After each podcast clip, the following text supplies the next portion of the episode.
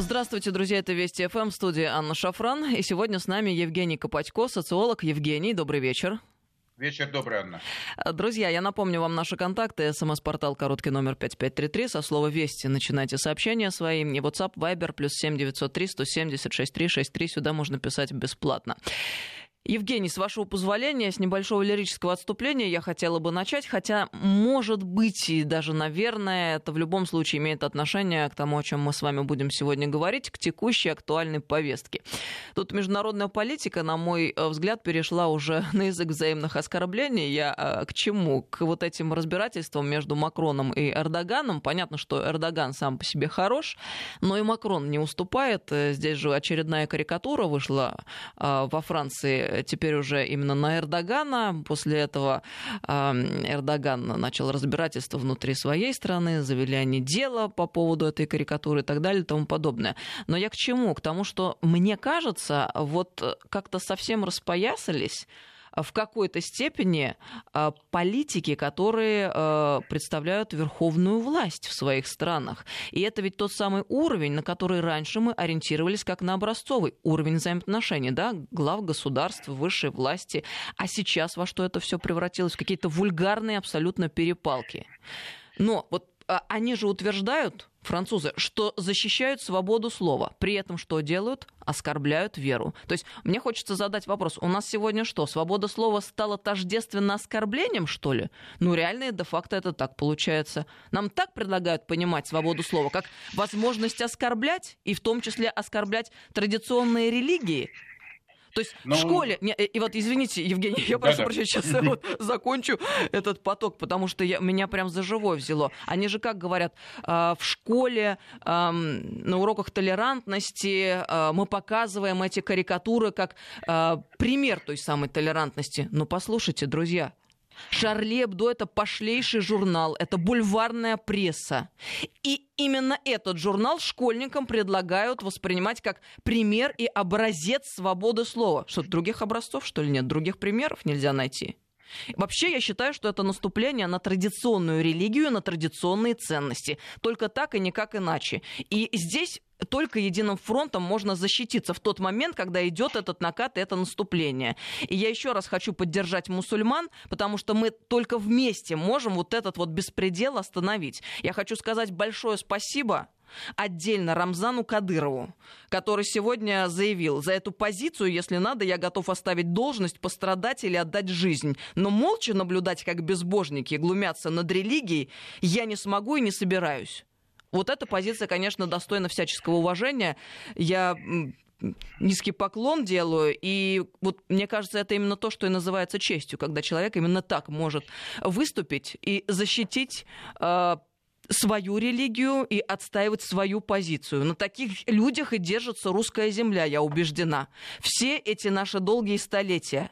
Еще раз, мы осуждаем жесточайшие кровавые преступления это вообще э, неприемлемо и не может э, вообще нигде никогда быть применено в отстаивании каких-либо там принципов, да? Вот именно такие теракты. Это ужасно. Но это ведь не повод дальше продолжать оскорблять религию. Мне кажется, это тот момент, когда мы должны остановиться. И мне кажется, мы мало об этом говорим. У французов совсем все плохо, но мы должны вовремя ухватить этот момент. Это что такое получается? Толерантность, это свобода продвигать ЛГБТ-ересь и глумиться над всем, что есть вокруг. Это, по-моему, чудовищная ситуация. Мы перешли все границы в 21 веке. Евгений, извините, что так долго. Да нет, вы знаете, я так вот э, впечатлился вашей подводкой, но хочу сказать, что действительно вы затронули, Анна, огромное количество тем, оттолкнувшись от того, что все-таки научившись уважать традиции, которые есть в нашей стране, разные религии, уважение друг к другу, наверное, вот тут есть здесь место и время сейчас как никогда у нас, э, собственно, относиться максимально вежливо, максимально Э, скажем, с уважением к тому, что вот к нашим, тради... к нашим традициям, к нашей культуре. Относительно французов, бельгийцев, ну, слушайте, это старые колонизаторы, по-другому они не могли и быть не могут. И вы абсолютно правильно сказали относительно того, знаете, э, мы сейчас вот на федеральном канале с вами даем, по большому счету, рекламную э, кампанию вот этому, этой желтой прессе. Я видел, что они делают, эти ребята. Ну, знаете, я думаю, обраточка прилетит. Но тут надо и нам уже включаться, потому что то, о чем сказал Рамзан Кадыров, это очень важно. Но нам нужно понимать, что это касательно вообще культуры, традиций всей большой России. Это важно, потому что эти товарищи каким-то образом пытаются и давить и на наше прошлое, наши, на наши традиции, давить по нашим больным местам. Вот здесь, я думаю, что должно быть вот это то наступление стратегическое на информационном фронте, э, на котором мы действительно имеем преимущество, и почему-то ими не можем распорядиться. Относительно европейцев, я уже, знаете, я в эфире не знаю, как прослыл, потому что у вас, но я точно э, вот эти слова, которые называются толерантность, но это не из моего лексикона. Относительно колонизаторов ее нет и быть не может. Потому что, ну, в конце концов, они уважают только силу и уважают тогда, э, с ними вот разговор как с партнерами, ну, вести, по-моему, уже пора заканчивать давно. Это касательно и вот... Э, вопросов, связанных с э, борьбой внутри э, Франции, той же, те же проблемы между христианским и мусульманским населением во Франции. То есть это их проблемы, пусть они решают сами. Но каким-то образом, чтобы это не распространялось на наши отношения, на нашу страну и на наши традиции и культуру. Я так смотрю. Но я попытался эмоционально вас поддержать. И считаю, что в данном случае просто нужно жестко отвечать. Но я просто устал уже а не говорить в эфире относительно того, что когда-то у нас должна быть уже превратиться меняется политика наша внешняя, она должна быть жесткая. Тогда они говорят, знаете, ой, ребята, а что, что не так? Ой, что-то, вот, да, мы что-то погорячились. И вот тогда они горячиться перестанут однозначно. Здесь вступает мир в жесткую такую фазу. Я подчеркиваю, вы в подводке своей очень правильную, очень глубокую вещь сказали на самом деле, потому что взламывается сейчас, культ, ну, культура общения взломалась давно. Надо сказать, что американские товарищи особо не отличались. То есть, ну, то, что происходит на некоторых странах постсоветского пространства, в частности, культура политических дискуссий, отношений их с соседями, я думаю, что когда-то этому нужно, нужно поставить конец. Особенно нашим бывшим братьям по Варшавскому договору, которые глумятся над нашей историей, традицией и верой. Ну вот в какой-то момент просто был, видимо, открыт ящик Пандоры, когда стало возможным перейти на какой-то вот э, жаргон и плебейский язык э, на высоком уровне международных отношений. Это было подхвачено и сейчас уже стало абсолютной нормой. Это окна Авертона, которые нам предлагаются, которые имплементируются, и мы как как-то идем по накатанной, как будто это так и должно быть. Минуточку, ну, господа, ми... давайте остановимся и скажем, стоп, хватит. Нет, это ненормально.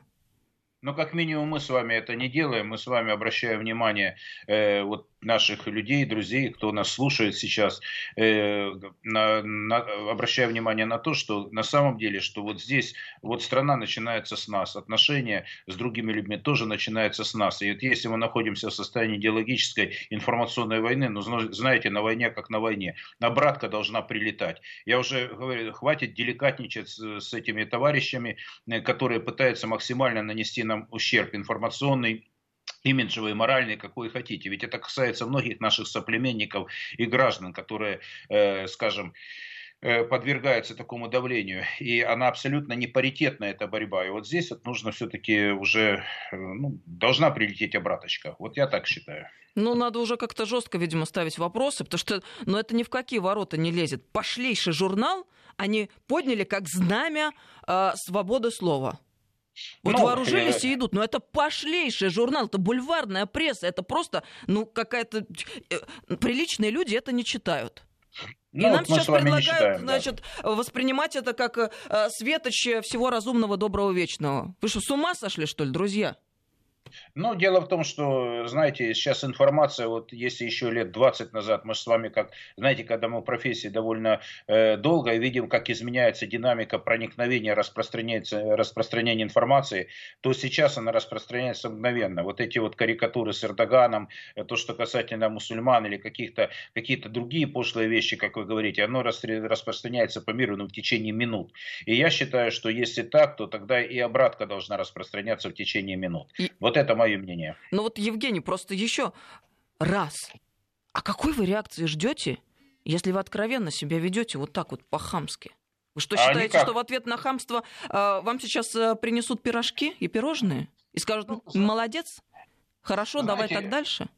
Ну, я думаю, что в той же Франции, в той же Бельгии но я сталкивался, с этим, я же довольно много, но во всяком случае до короны э, по Европе ездил, то есть у меня то и работы там были, какие-то конференции, круглые столы, там полно меняемых людей. Но понимаете, когда мы здесь перегнули палку откровенно с защитой меньшинства, а как насчет большинства? Потому что мы там э, носились с этими всякими меньшинствами, а почему значительная часть людей, которые, условно говоря, представляют большинство, звучит как оскорбление? Я считаю, что как раз и в информационной повестке повестки нужно менять на то, что есть значительная часть людей, которые исповедуют, придерживаются других ценностей. И вот те информационные перекосы, которые существуют сейчас в Европе, в частности, и проявляются в таких средствах массовой информации, их можно нивелировать хотя бы э, повесткой э, совершенно другой, предоставление возможности эфира совершенно другим людям, которые, в принципе, внятные, вменяемые. Таких, я вам скажу, в Европе вполне хватает меняшек. Но я вам хочу сказать, что очень часто мы стали стесняться.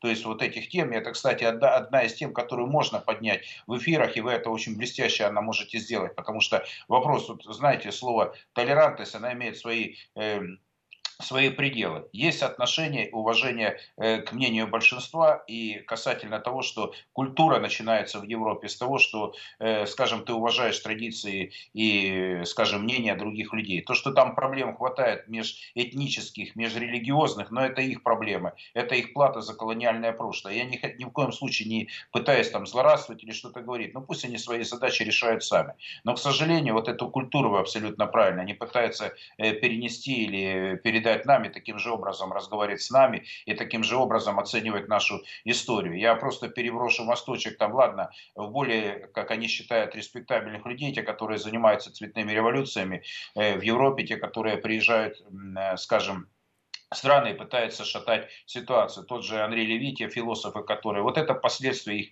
философии, их э, гнусной политики, их содействия тем людям, которые выступают за войну и которые выступают за то, чтобы расшатывать э, ситуацию на постсоветском пространстве. Вот я думаю, что э, понимая, что есть такие люди, что они вражеские и наносят на максимальный ущерб, но с ними соответствующим образом надо вести себя.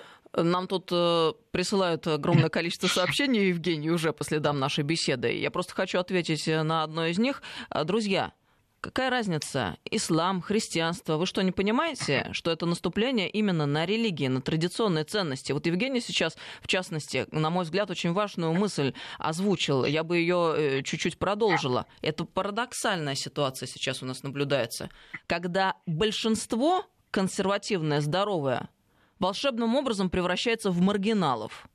А нездоровое меньшинство, исповедующее какие-то очень странные ценности, оно как бы в мейнстриме. Это бред бредятинский, такого быть вообще в принципе не может. А Рамзан Ахмадович был тем самым человеком, который в свое время в тот момент, когда разгорался скандал во время фильма «Матильда» в знаковый год расстрела царской семьи, сказал жестко, что в Чеченской республике этот фильм не пойдет. Можно по-разному относиться к этой информационной кампании вокруг фильма, но он тогда выступил именно с этих позиций, что есть какие-то фундаментальные моменты, которые беспокоят огромное количество людей. Есть те моменты в истории, над которыми не стоит глумиться, к которым следовало бы относиться более внимательно. И Рамзан Кадыров это понимает, и спасибо ему большое за это. Ну, я только могу поддержать и сказать, что если мы также будем четко, деликатно и уважительно относиться друг к другу, к, к нашим, э, знаете, вот порой, может быть, э, спорным каким-то моментам, но здесь уже ответственность, если хотите, и тех людей, которые занимаются э, ну, литературой, кино, чтобы ну, трижды подумать, э, прежде чем что-то выдавать в эфире и вызывать критику, то есть на скандале, то, то есть то, что сейчас модно называть хайпиться, но я считаю, что вот именно русский язык вполне позволяет э, использовать наши слова относительно того, что на скандале, на каком-то эпатаже э, решать какие-то задачи сомнительного качества. Но, к сожалению, это происходит нам, и я считаю, что если мы хотим изменений, то нужно менять повестку повестку у нас внутри нашего информационного пространства. Ну, давайте так, даже в наших, на наших федеральных каналах, я полагаю, что есть э, люди, которые, соответственно, ну, абсолютно неуважительно относятся к той же русской истории. Вот, но я уже обещал вам деликатно молчать, потому что, чтобы не нарушать вашу корпоративную этику. Но я считаю, что я когда смотрю определенных персонажей, ну, ребята, здесь речь не о цензуре идет, здесь люди просто, ну, знаете, считают, что они могут Э, под видом толерантности, особого взгляда там на историю, на процессы, просто глумиться над нашей историей, неуважительно к ней относиться. Я полагаю, давайте хотя бы с этого начнем, что здесь, э, если человек заходит, он имеет право, э, конечно, свою точку зрения высказывать, все, но ключевое слово – уважительно. Ни один человек, я думаю, что то, как позволяют наши псевдоисторики, э, которые там вещают на России 24, вот, решать э, задачи, как им оценивать, как высвечивать историю. Я думаю, что ни один уважающий себя британец, поляк или израильтянин таких бы вещей относительно своей истории не позволил. Вот я как бы все-таки, Анна, считаю, что вот с этого начинается, у нас это начинается здесь, и в информационном пространстве. Если мы с вами ведем уважительно, корректно относительно других вещей, пытаемся не уходить от вопросов, а обсуждать их, но тем не обижать обижая других. Я полагаю, что вот, наверное, вот э, мне такой диалог понятен, и даже есть разные точки зрения, то их спокойно можно высказывать, выслушивать, и таким образом э, возможности вести вот э, ту культуру, э, иметь такую, такую культуру диалога, которая, нужна, э, которая приемлема у нас. Это высокая планка, это прежде всего знания, и люди, если есть историки, их вполне много, которые, большое количество, которые в состоянии грамотно, уважительно э, к своей стране, к своим традициям, причем традициям нашей, вы абсолютно правильно подводки сказали, многонациональной, очень сложной, непростой истории, э, делать это достойно, качественно, не вызывая противоречия, обид по национальному признаку. А вы знаете, что у нас окраины уже горят, я перевожу в следующую область, что окраины горят, и что у нас уже эти войны, конфликты уже становятся горячими на всем постсоветском пространстве, а у нас огромное количество людей, которые исповедуют разные религии, имеют разные культуры традиции. И чтобы э, здесь мы были как один народ, то я думаю, что прежде всего вот здесь мы должны научиться так разговаривать, так говорить, чтобы уважали прежде всего русский народ, уважали э, народы других, э, другие народы, которые здесь живут. Я думаю, что это невероятно тяжелая, тонкая и деликатная понятная работа. Ну, Но вот, самое главное, она нужная. Э, солидарно с вами, Евгений. Продолжая вашу мысль, параллельно еще отвечая на одно сообщение, мы сейчас двинемся дальше. А, Рамзан Кадыров тогда сказал относительно фильма «Матильда», что его деды служили в армии Российской империи, служили царю. И для него это тоже серьезный, важный, фундаментальный вопрос. И именно в этой связи он выразил тогда свою четкую позицию. Четкая позиция, такая позиция, она не может не вызывать уважения. Я еще раз повторю, это и есть достоинство и честь.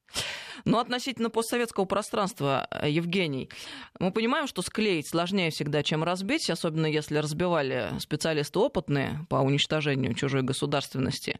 Ну и постсоветское пространство, в общем, зона исконных интересов э, России 30 лет уже почти остается турбулентной, но здесь э, такой интересный момент.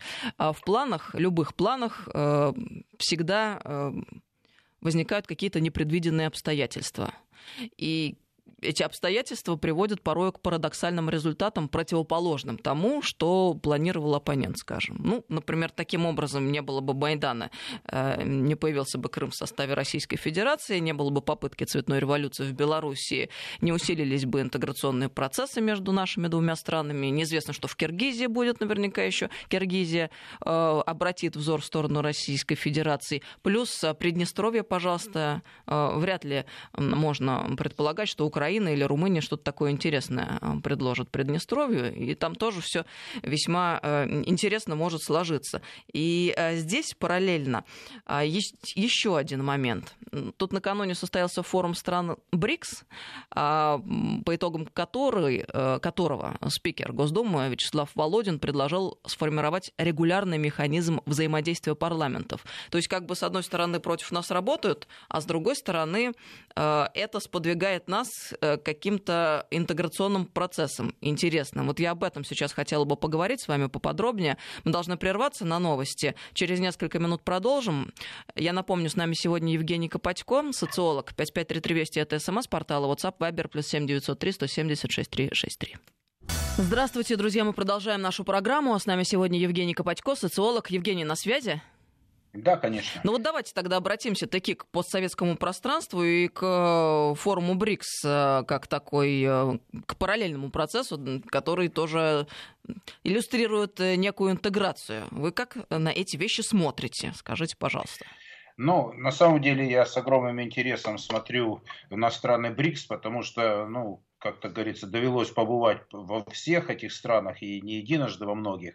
Вот, могу сказать, что невероятно интересные страны с традициями и с культурой. И вот этому проекту уже 12 лет. Вот в восьмом году на уровне министров иностранных дел собрались первые четыре страны. Из 12 года, если мне не изменяет память, там уже ЮАР э, включилась. Я хочу сказать, что, на мой взгляд, очень перспективное, интересное объединение. И если удастся преодолеть такой стране, как Бразилия, зависимость от Соединенных Штатов, потому что мы видим, видим, как только теснее, плотнее стали работать э, с Россией, с Китаем, с Индией, с ЮАР, то там э, ну, влияние и инструменты воздействия на Бразилию у Америки оказались очень серьезные. Но я полагаю, что ваша подводка, ваш посыл и материалы, которые были вот буквально там э, пару, условно говоря, дней назад, как это было, мне кажется, это интересная история. И здесь, что самое интересное, если раньше это делалось по линии МИДа, то сейчас сюда подключается парламент очень активно. Ну, не только в смысле по линии МИДа, и парламент был. Я полагаю, что вообще я бы разделил по направлениям. Есть у нас молодые интересные депутаты, и когда вот даст Бог будут выборы в Госдуму,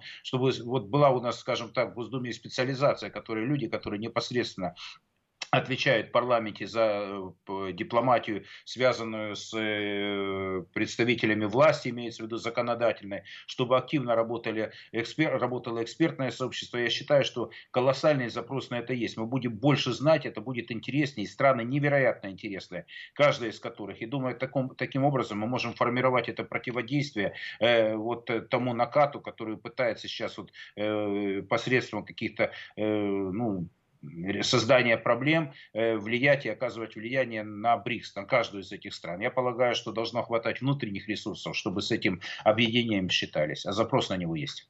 Но внутри-то БРИКС там тоже ситуация неоднородная, если взять Абсолютно. отдельные страны, там все очень непросто выходит. Ну, конечно, вот смотрите, такие связки, и Индия, э, Китай, э, Бразилия, условно Россия, это связано с пандемией ЮАР, опять-таки Индия теснее, плотнее с Китаем и слабее с э, э, Бразилией. То есть, безусловно, я просто ну, реально интересуюсь этим вопросом, но я же говорю, тема интересная. Но я считаю, что когда собираются главы этих стран за одним столом, то даже и Индия, и Китай, там казалось очень, кажется, очень сложное противоречие. Я считаю, что две великие страны с крупнейшим населением, ну, я думаю, что и глава Индии, и глава Китая понимают ответственность и понимают возможности сотрудничества а, э, друг с другом, а не то, что там, допустим, на Индию пытаются воздействовать, э, подавая какие-то пряники, э, скажем, э, Соединенные Штаты, предлагая там какие-то контракты и усиливая противопоставление Китаю. Я полагаю, что в состоянии элиты и субъектность стран будет выше, если вот, допустим, Россия, Индия, Китай, Бразилия и ЮАР будут э, самостоятельно решать вопросы, и тогда меньше будет, э, ну, американские товарищи туда засовывать свою лапу, скажем так. А вот американский глобализационный план, а можно ли говорить, что он дал какой-то сбой на текущий момент, или пока все идет по плану? Вы как смотрите на это? Ну, на, на постсоветском пространстве, я скажу, Анна, у них все идет по плану, и, и у них, э, я вам не, недавно в одном из эфиров говорил по поводу э, великой шахматной доски Бжезинского, то есть вот как раз четверть века прошло, и сейчас, я так полагаю, на постсоветском пространстве реализуется второй этап этого плана, потому что, в принципе, по большинству пунктов они достигли своих результатов. И я полагаю, что сейчас они по всему периметру зажигают пожар войны, стравливают людей э, и, скажем, очень серьезно усугубляет экономическую, политическую и социальную ситуацию, то есть до уровня конфликта. Вы видите, что происходит между Арменией и Азербайджаном, будет взламываться ситуация в Приднестровье. Я подчеркиваю, нечего строить иллюзии. Здесь срочно нужно менять политику на наступательную в информационной повестке. То есть слово в МИДе не должно звучать «мы озабочены». Я полагаю, что уже это слово нужно вычеркнуть из лексикона. Это пусть будут озабочены эти товарищи. Это территория, в которой, на которой у нас есть интересы общие, э, у народов, которые жили когда-то в одной стране, чтобы мы самостоятельно решали эти вопросы. И считая только наступательная повестка, жесткий ответ э, всем товарищам, кто пытается зайти туда. Но я полагаю, что сейчас, пока они опережают, особенно э, внедряются новые игроки, в частности, та же Турция, которая оказывает активное влияние, включая даже Украину. Но эти же товарищи не поняли, что относительно даже Крыма, что поддержку имели орден. Вот когда Зеленский давал орден э, Эрдогану, ну, уже столько мемов было всяческих там э, язвительных шуток относительно этого, то просто приходи, ну, уже не стоит комментировать. Но самое главное, что турки сказали, что это не Россия, но, конечно, не Украина, это турецкая территория. И все, что даются, сейчас очень, кстати, много внятной информации пошло относительно э, этого направления, чему учат детей, чему учат молодежь, и относительно того же армяно-азербайджанского конфликта, ситуация в Киргизии, в Приднестровье, я полагаю, Белоруссия, ситуация взламывается сейчас, и там появились такие интересные известные игроки э, в Закавказье, как британцы, я считаю, одни из самых сильных и опасных противников. Потому что, ну, самые выдающиеся в мире колонизаторы, которые ко всем, к нам относятся как к туземцам. И я считаю, что пора избавиться в нашей политике, в нашей элиты относительно иллюзии того, что британцы с кем-то когда-то вели равноправный диалог. Только вели в те времена, когда Россия была сильна, когда она договаривалась и решали свои проблемы самостоятельно, а товарищи британцы э, в этом участие принимали только, не в этом участии, части, а общались с нами уже совершенно с других позиций. Я подчеркиваю, пока сейчас э, ситуация не в нашу пользу развивается, ситуация продолжает взламываться, переходит на новый качественный уровень, как я уже сказал, потому что шатает одновременно по многим направлениям. И сейчас вот э, в российской элите, в экспертном сообществе, я об этом особо вам хотел обратить внимание, вот как раз в вашей передаче «Стратегия», что есть запрос на активную, наступательную, агрессивную деятельность в отношении наших противников. Никакие они не партнеры. Вот это нужно понять. И в этой войне, кстати, вы сказали при подводке передачи, что и в Беларуси какой-то проект. Вот здесь, кстати, очень серьезная пробуксовка идет, потому что уже прошло сколько времени после выборов президента Белоруссии, а получается, что у нас нет обозначенного, артикулируемого, э, артикулируемого проекта политического между Белоруссией и Россией. Это, на это есть большой заброс. Есть люди в Белоруссии и в России, которые в состоянии это решать. И эта инициатива должна быть как, э, как политиков, так и людей, которые понимают и разбираются в этой теме. И самое главное, выводить за скобки нужно здесь бизнес, потому что бизнес, он э, может помогать, он может нести социальную ответственность, но подчеркиваю, что здесь все бизнесовыми вопросами задачи решить невозможно. Их возможно решить только в том ключе, когда э, мы в состоянии э, политически понимать, что для бизнеса и в Беларуси, и в России будет комфортно, когда будут встречать представители бизнеса с цветами, а не плевать им след, что кто-то пытается кого-то ограбить, разорить или поступить очень нехорошо относительно своих эм, потенциальных экономических партнеров. Но пока не создан вот этот совместный политический объединительный проект э, России и Белоруссии. Вот я это просто вижу сейчас. Но вашу мысль, ваша мысль мне понятна, что экономическая составляющая имеет значение, но комфортно будет бизнесу работать только тогда, когда у нас будет спокойствие и решать задачи мы будем свои сами. Тем более, что, понимаете, пример ярчайший того, это как условно, знаете, как уже оскорбительно для коллектива. Но кто модерирует сейчас повестку, поляки или литовцы? И Тихановская, ну послушайте, это вот, вот насколько можно э, понимать э, степень противодействия слабого, что если так такого человека выставляют, надувают щеки и каким-то образом пытаются э, сделать альтернативу э, человека как альтернативу э, вот многим политикам, которые есть в Беларуси. Я сейчас не о президенте не говорю, а о тех людях, которые бы не хотели бы сломать ситуацию. И приведу одну цифру, очень важную, на мой взгляд, чтобы радиослушатели могли услышать. Даже на Украине в сентябре было проведено исследование, и украинцам задали вопрос, хотите ли вы Э, чтобы в Беларуси был украинский вариант развития событий. Так вот, 80% граждан Украины сказали нет, а только 11 сказали да. Это о чем-то говорит даже на Украине. Понимаете, какая история? Поэтому, если мы имеем э, такое понимание ситуации, то что нам мешает, в конце концов, когда-то ну, собрать, и, как я вас сказал, ввести в одно дело производство белорусское, украинское, донбасское направление. Отдельно тема Кавказа, отдельно э, Средняя Азия и комплексно решать наши задачи. Кстати говоря, вот тут упомянули упомянули Тихановскую, я подумала, как это печально, что нынешняя политическая конъюнктура, она в принципе не подразумевает харизматических личностей, ну, потому что иначе ситуация была бы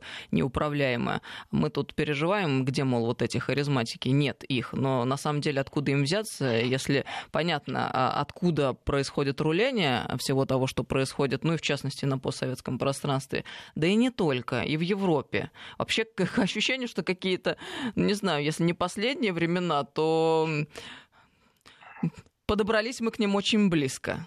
Как это преодолеть, вообще непонятно. Э, ну, вы знаете, по поводу харизматиков, я считаю, есть молодые, дерзкие, я об этом уже говорил. Но знаете, тут уже во мне преподаватель работает. Я вижу молодых, интересных ребят, политики. Но тут дело не в том, чтобы кому-то рекламу сейчас давать, которые в состоянии возглавить направление. Понимаете, проблема в том, что есть э, люди должны отвечать, как в старые добрые времена. Человек берет на себя ответственность, говорит, я беру ответственность на себя и закрываю это направление. Такие люди есть. В конце концов, вы обозначили в начале эфира, сказали о Рамзане Кадырове. И вопрос даже защиты истории, наших сложных моментов, которые мы пытаемся как-то преодолеть. Я вспоминаю один момент, когда, ну, это несколько лет назад э, в Вене какой-то венгр Э, осквернил памятник погибшим э, советским солдатам, который стоит сейчас в центре Вены. Так вот, ребята как раз из Чечни поймали этого пацана, они ничего с ним не сделали, просто он извинился на английском, по-моему, на русском языке. Я считаю, что это вполне был достойный шаг, потому что люди деликатно обозначили ситуацию, что нельзя оскорблять э, память и воевать с теми, кто погиб, и которые тебе ответить не могут. То я думаю, что вот такой достойный ответ, это вот, ну, чтобы люди понимали, что за каждое нужно отвечать. А то, что касается касательно, э, подчеркиваю, запроса, вот вы же смотрите, как наше экспертное сообщество кипит относительно того, что люди ждут, ну давайте, ребята, уже какую-то наступательную повестку, давайте какой-то ответ дерзкий, однозначный, чтобы люди понимали, что без этого, ну, терпилами быть не хочется, я вам откровенно говорю. Вы сейчас э, вспоминали про вот эти вот эпизоды, когда призывали к ответственности э, мягкими методами людей. А я подумала, что ведь это и есть та самая новая нормальность. То есть новая нормальность, которая э, вообще-то подразумевает целый э, широкий круг общественных отношений. Не только по части там всякого ковида и так далее, но и по части вот э, работы с нашим сознанием. Когда нам постепенно внедряется в сознание, что, мол, свобода слова — это возможность возможность оскорблять и так далее и тому подобное. Мне вот такая новая нормальность вообще не нравится. Я к ней привыкать не собираюсь.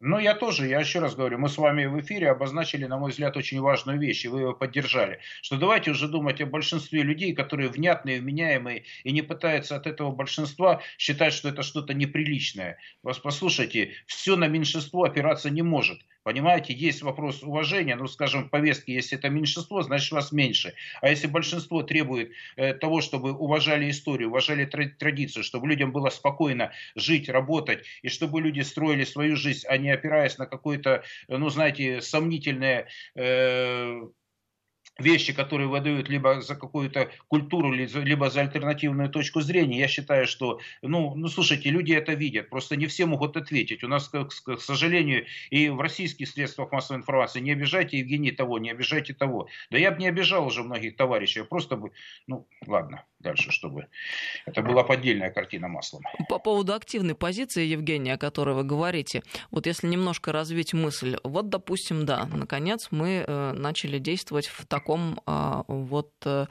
э, направлении именно таким образом. А что э, с людьми на местах? Вот насколько лояльно, на ваш взгляд, к России население, люди, народ тех стран, которые, собственно, и населяют то самое постсоветское пространство? Вот не истеблишмент, а люди, как вы считаете? Ну, знаете, картина, вот я попробую, допустим, с Украины там произошел ментальный такой вообще слом, очень серьезный, глобальный, глубинный. В состоянии конфликта находятся миллионы людей, одной веры, одной культурной традиции, одной историч... одного исторического э, прошлого, если хотите. Вот. Э, там, э, и причем для, э, туда заходит активно сейчас Америка и Британия, как страны НАТО, формируются условия для того, чтобы там были размещены базы, и где истерики наших политиков, которые сказали, что никогда не будут стоять базы на территории Украины. А если они станут, допустим, в ближайшее время в Харькове, это 60 километров до Белгорода, как-то не доходит эта ситуация. Пролет британского, с британской базы Б-52 как раз и говорит об этом. И вот это поддерживается молчаливо населением. Я еще раз говорю, большинство граждан Украины уже там запрещен русский язык, уже через несколько лет, да, может быть, люди и говорят на русском языке, но уже не могут читать книги, уже не могут обучаться, и через время, и через время будет стремительно сокращаться и дальше ареал распространения. То, что происходит в Беларуси, еще раз говорю, что запросы есть огромное количество людей, которые придерживаются другой точки зрения. Я уже сказал, что даже на Украине большинство, подавляющее граждан, не хотят, чтобы в Беларуси был тот вариант развития событий. Но мы пока, ну, знаете, какой-то э, такого интеллектуального, если хотите, информационного, эффективного противодействия, подчеркиваю, сюда должна быть вовлекаться молодежь. Вот здесь есть потеря, вот для России, для постсоветского пространства очень большая проблема сейчас, очень серьезная проблема. Это потеря молодежи, вот как бы разные повестки совершенно существуют.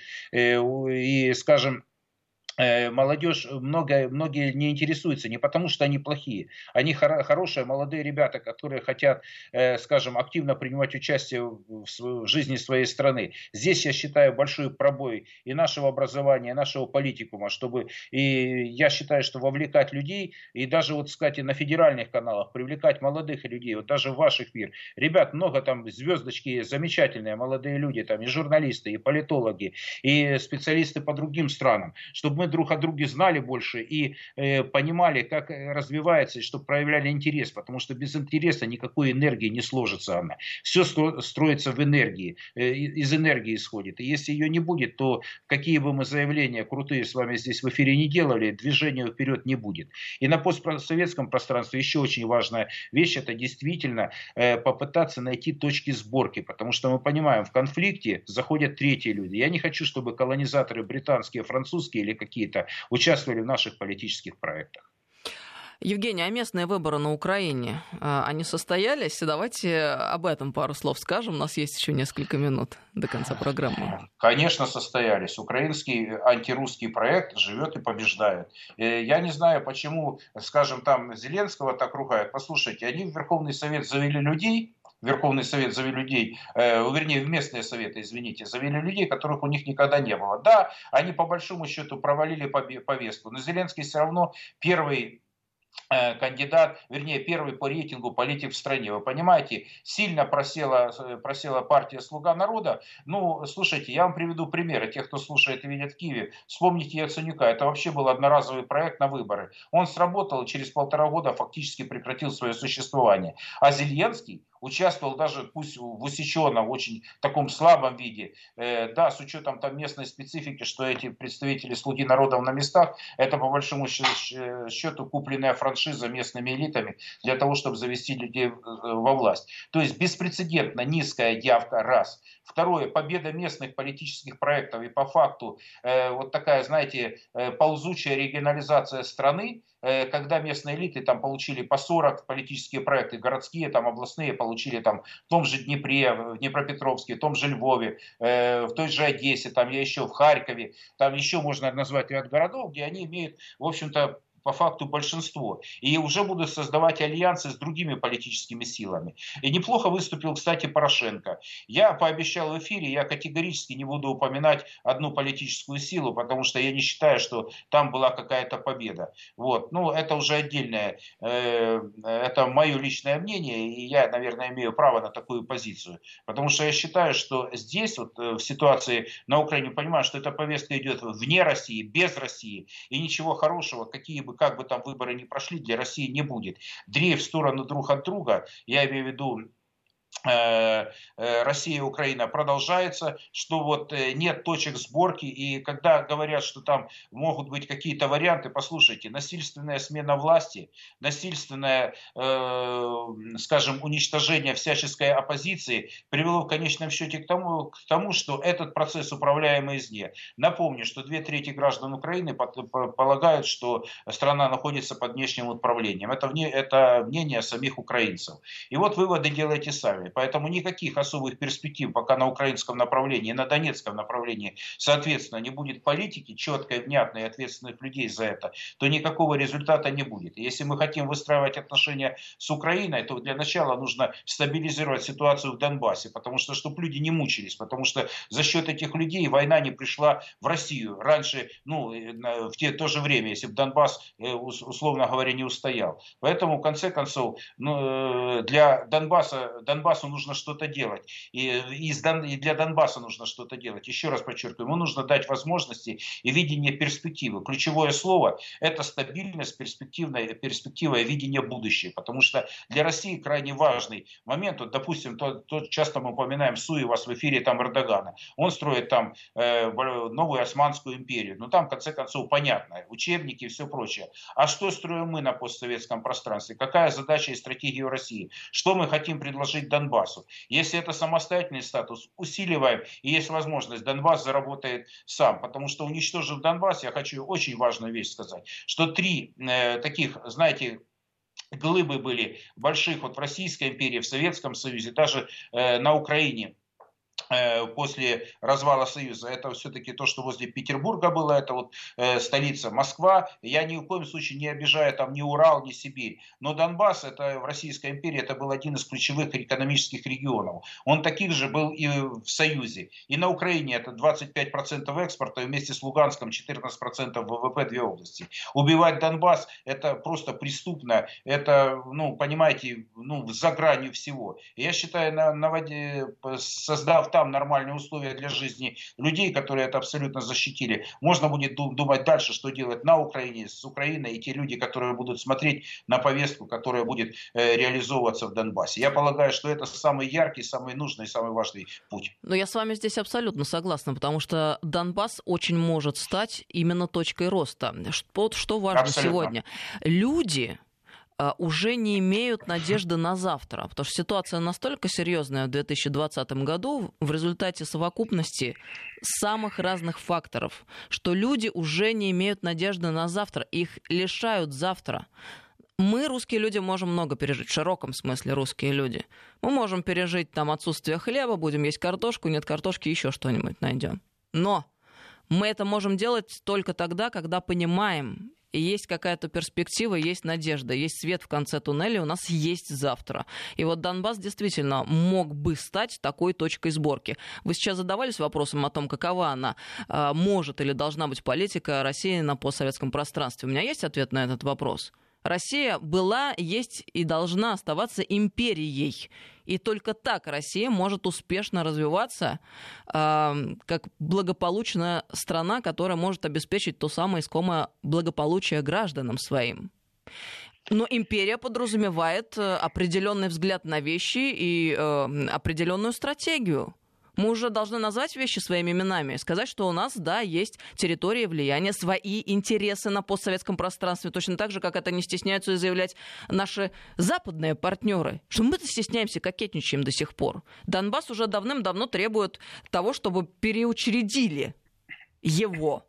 Ну давайте еще раз проведем референдум на Донбассе, хоть он уже там был пока еще люди в конец не разочаровались. Потому что чем дальше э, будет идти там война, тем меньше будет э, наших сторонников. Это тоже ведь надо понимать.